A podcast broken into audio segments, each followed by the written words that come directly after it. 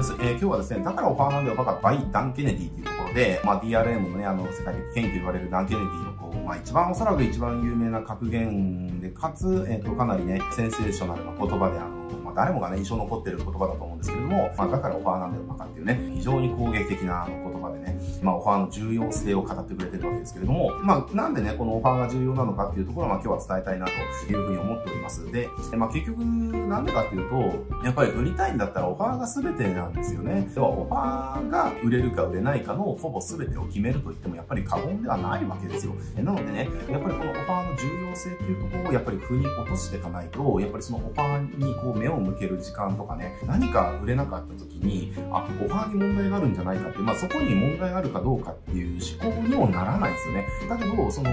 オファーがすごく大事なんだっていうことが腑に落ちてると、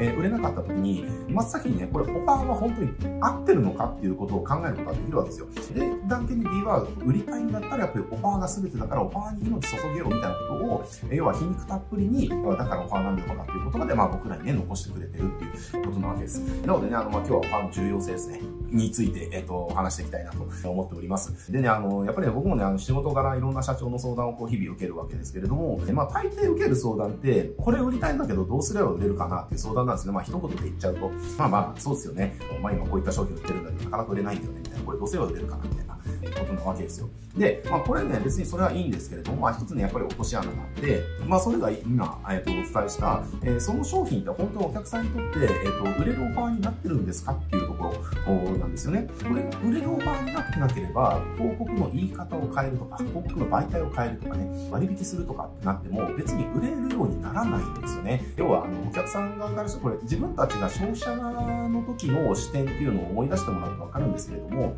いらんもんはいらんですよ。ただって言われたって、いや別にいらないであれば、いらないですってなりますよね。だからなんか、最近コンビニでなんか買うと、例えばじゃあ、レシートにビールが当たる引き換え付けついてると、タバコが引き換えできるその引き換え金がついてるとか、なんかたまに当たりくじみたいなの出てくるじゃないですか。で、その時に、アルコールが飲めない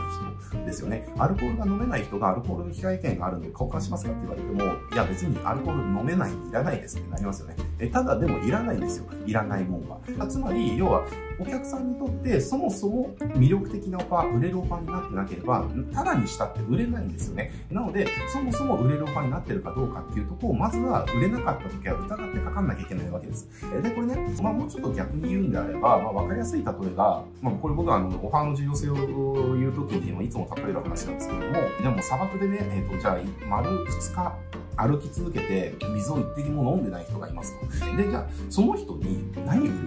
ことをね、ちょっと考えてほしいです。おそらく、水と思うんですよ。これ自分自身がじゃあ砂漠でこう、もう炎天下のでもさらされて、おい、どっかないかみたいな感じでもういろいろさまよってると。歩きさまよってると。で、それも2日間丸々ずっとね、水を求めて延々と歩き続けてさまよい続けて、これもそろそろ死ぬなみたいな感じになってると。そうなった時に、何が欲しいってなったらもう水以外のこと多分考えられないと思うんですよね。とにかく水が飲みたいっていう。だから、じゃあそういった人がいるんであれば、水売ればいいじゃんっていう話なんですよ。ね。だってその人はもう水がとにかく欲しくて欲しくて欲しくてしょうがないわけだから、これね、変な話、あの、もう超カルキ臭い水道水だって売れるわけですよ。しかも、コップ一杯の水で、要はこれ、コップ一杯のカルキ臭い水ですけれども、えっと、1万円ですって言っても、その人1万円持ってたら絶対払うわけですよね。だって背に腹は変えられないからっていうところでも、そのぐらいしてまででも手に入れたいものなわけですね。まあ、これが要は、えっ、と、売れるオファーなわけですね。お客さんがもう本当に欲しくて欲しくてたまらないもの。まあ、こういったものを提示することができたとしたら、要は商品が簡単に売ることができるわけです。だつまり、オファーをね、ちゃんと作り込んでおけば、いろんなことを言わなくても、相手はね、それがもう欲しいものだから、売れる、売ることがね、簡単になっていくっていうことなんですよ。しかも高くても売ることができるようになっていくっていうわけなんですね。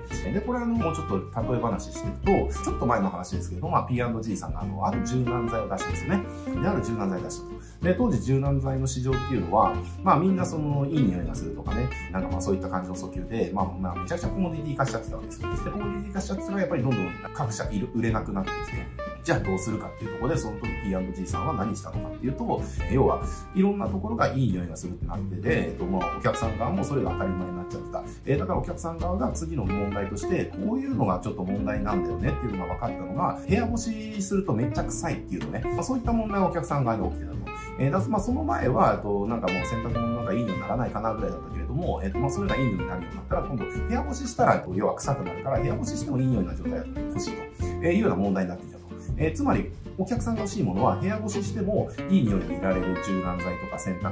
の洗剤とかないかなとかね、いうものが欲しかったわけですね。で、そこで、えっと、要はそういったマーケットの欲しいものっていうのを民間に察知した PR っていうのが、要は部屋干ししても匂わないという商品に出しても超大ヒットしたみたいなね、話があったりだとか、まあいろいろするわけですよ。えなのでね、まあこういうふうに、あの、お客さんがやっぱり欲しいものっていうのを、えー、ちゃんと用意しないとダメですよっていう話なんですよ。だからあの、売り手のね、なんか売りたいものを売るとかではなくて、これドラッカーも言ってるんですけれども、あの、結局マーケティングっていうのは、そのお客さんが欲しいものを用意して、それをお客さんの目の前に差し出す行為だっていうふうに言ってるんですね。要は、何でしょうね、あの、言い方でどう売るかとかっていうのは本質じゃなくて、ちゃんとお客さんが何が欲しいかっていうところを正しく理解して、えそれを用意することができれば、え売ることができるよって、これつまり、あの、セールスを不要にするマーケティングってはそういうことだよみたいなことを、まあ、ドラッカー言ってるわけですよね。まあ、まさにその通りですね。さっきの P&G の例とかもそうだし、えー、なわけですよ。で、あとは、あの、まあ、乳がん検診の事例とかもすごくわかりやすいかなと思って、まあ、乳がん検診、これあの、もうね、P&G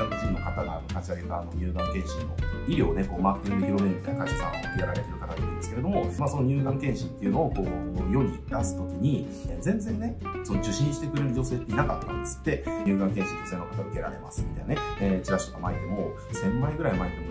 1人か2人受けてくれるかくれないかぐらいの反応しかなかったと。えー、で、これだとやっぱりね、良くないから、もっとたくさんの人どうすれば受けてくれるだろうっていうところで、要はいろいろリサーチしていったら、要はターゲットの人はやっぱりお金の心配があったわけですよね。えー、なので、要は、その乳がん検診っていうのが、まあ、もともとね、1万1000円のやつが1万円の補助が出て1000円で受けられるだったかな。えー、なので、まあ、それをオファーにしたんですよね。要は、1万1000円の乳がん検診だけれども、1万円補助が出るから、えー、1000円で受けることができますっていう。まあ、これをね、あの、ドカンと訴求することにしたら、えっ、ー、と、何百、反応が何百倍も上がったみたいな、えー、例があるんですよ。これもまさにそうですね。オファーっていうですよね。結局、乳がん検診っていうところに、要は乳がんっていうところに、こう、なんか、不安を覚えてるね、女性の方がいて、乳がん検診受けてくださいって言っても、要はお金が、お金のことが心配でなかなか受けることができなかった。えー、受けようとは思わなかった。ただそこの人たちに対して、要は自己負担をこれでね、受けることができるから、あの、ぜひ受けてくださいねっていう、え、シンプルなオファーに変えることによって、たくさんの人が受けてもらえるようにな。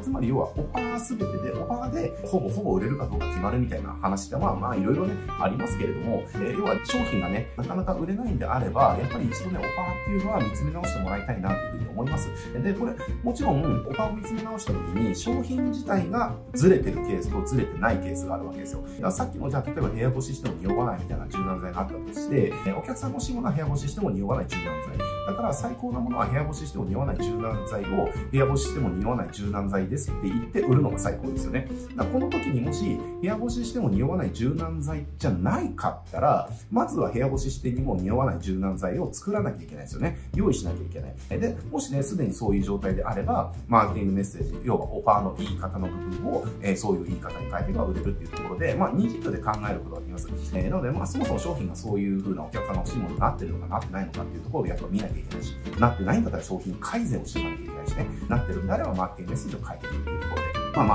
あ、ケースバイケースで対応の仕方っていうのは変わってきますけれども、やっぱりオファーがね、魅力的でなければ、あの、何をどんなに頑張っても売ることはできませんから、とにかくやっぱり、まずはな売れ売れなかった時に、やっぱりオファーっていうのが相手にとって魅力的なものになってるのかどうかっていうところをね、振り返ってもらえると、非常にこう、売ることにね、近づくことができるというかね、なりますんで、ぜひあの、オファーっていうところ、小手先のね、なんかテクニックのところとかを、こう、どうのこうのあのやるんじゃなくて、ちゃんとその本質的なところ、えー、売るっていうところの本質は結局はお客さんが欲しいものを用意する行為だし、それをシンプルにお客さんに提示する行為。これがまさに一番売るっていうところの本質なんでね、えー、ぜひそこをね、こう見てもらえるといいんじゃないかなと思います。ます。はい、えー、じゃあ今日はね、これで終わっていきたいと思いますけれども、えっと、このチャンネルですね、こうしたあの、マーケティングの原理原則的な話たくさんしておりますので、小手先のテクニックとかじゃなくて、ね、そういった原理原則的なことを学びたいっていう方にはね、非常にためになる動画がたくさんあります。なのでね、チャンネル登録して、えー、動画をチェックしてみてください。はい、じゃあ今日はこれで終わっていきます。よろしくお願いします。